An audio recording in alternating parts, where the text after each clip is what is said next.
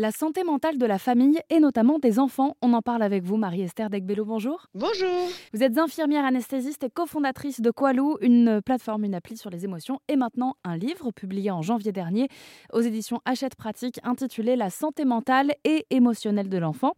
Marie-Esther, est-ce que les parents qui font attention à comment leurs enfants gèrent leurs émotions vont de fait être amenés à se poser des questions sur leur propre gestion des émotions? Est-ce que c'est un sujet euh, familial? Bah forcément en fait. Et nous c'était un peu notre approche, c'était de dire nous on a une approche très centrée sur l'enfant, mais on ne peut pas et de toute façon, on ne peut pas euh, nier l'impact de, la famille. Les premiers projets qu'on a développés au départ, c'était à l'hôpital. Et en fait, il y avait des études qui montraient que euh, l'anxiété des parents était beaucoup plus importante parfois que l'anxiété des, enfants, mais qu'elle se transmettait suffisamment pour augmenter le niveau d'anxiété de l'enfant euh, après coup. Donc c'est super intéressant. Du coup, vous avez forcément un effet miroir d'un côté ou de l'autre qui va qui va aider finalement à, à, débloquer certains trucs. Bien sûr on se pose des bonnes questions. Si vous commencez à poser la question à votre enfant, mais comment toi tu vas réellement, l'enfant pourrait très bien vous poser la question, et toi comment vas-tu réellement? Et là, ça vous met un peu en difficulté parce qu'on se dit ah mince ah bah oui moi et moi au fait est-ce que je prends soin de moi? Est-ce que est-ce que je suis un modèle pour eux quelque part aussi?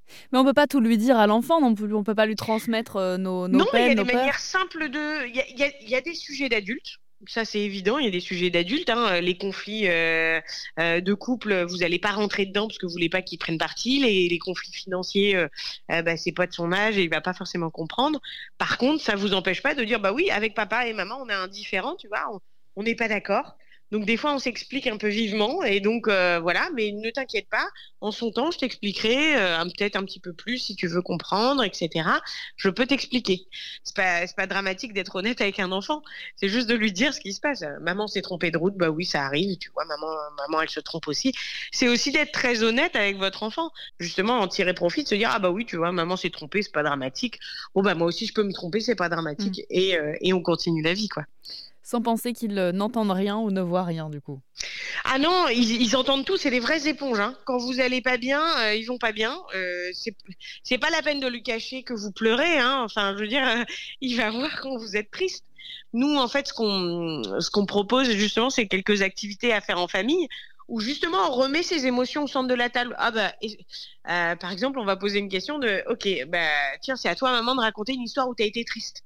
Et eh ben là, on, faut, dire les choses. Bah, tu vois, quand, je sais pas, papy, papy est décédé, euh, bah oui, moi j'étais triste. Ou euh, quand le petit chat est décédé, bah j'étais triste. C'est pas dramatique de pleurer devant votre enfant. Alors bien sûr, vous n'allez pas vous épancher sur lui.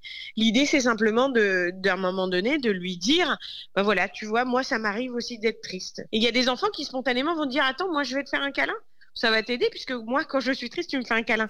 et, et, ça peut vous aider. Enfin, on, on, on, réalise pas les capacités émotionnelles de nos enfants, en fait. Ils, ils peuvent être aussi source de solutions parfois, peut-être simples, mais qui peuvent aussi nous aider. Et c'est pour ça que je dis, c'est important de, de prendre soin de la famille euh, au sens euh, noble du terme, quelque part. Euh, maman, maman célibataire, papa célibataire. Euh, peu importe, c'est, c'est pas la question du modèle de la famille, c'est la question de qu'est-ce que vous avez créé comme climat de confiance pour euh, parler des émotions. Et justement, c'est ça qu'on aborde dans le livre, euh, de vous donner quelques outils. Vous avez des questions sur la tristesse, enfin sur la colère, euh, comprendre le psychisme, on peut expliquer à un enfant comment ça se passe les émotions dans sa tête. Justement, le livre, j'en rappelle le titre, La santé mentale et émotionnelle de l'enfant avec Qualou, dont vous êtes la cofondatrice. Merci beaucoup Marie-Esther Degbelou. Ce livre est à retrouver euh, aux éditions Hachette Pratique. Il a été publié en janvier dernier. On mettra toutes les infos sur rzn.fr. Merci beaucoup.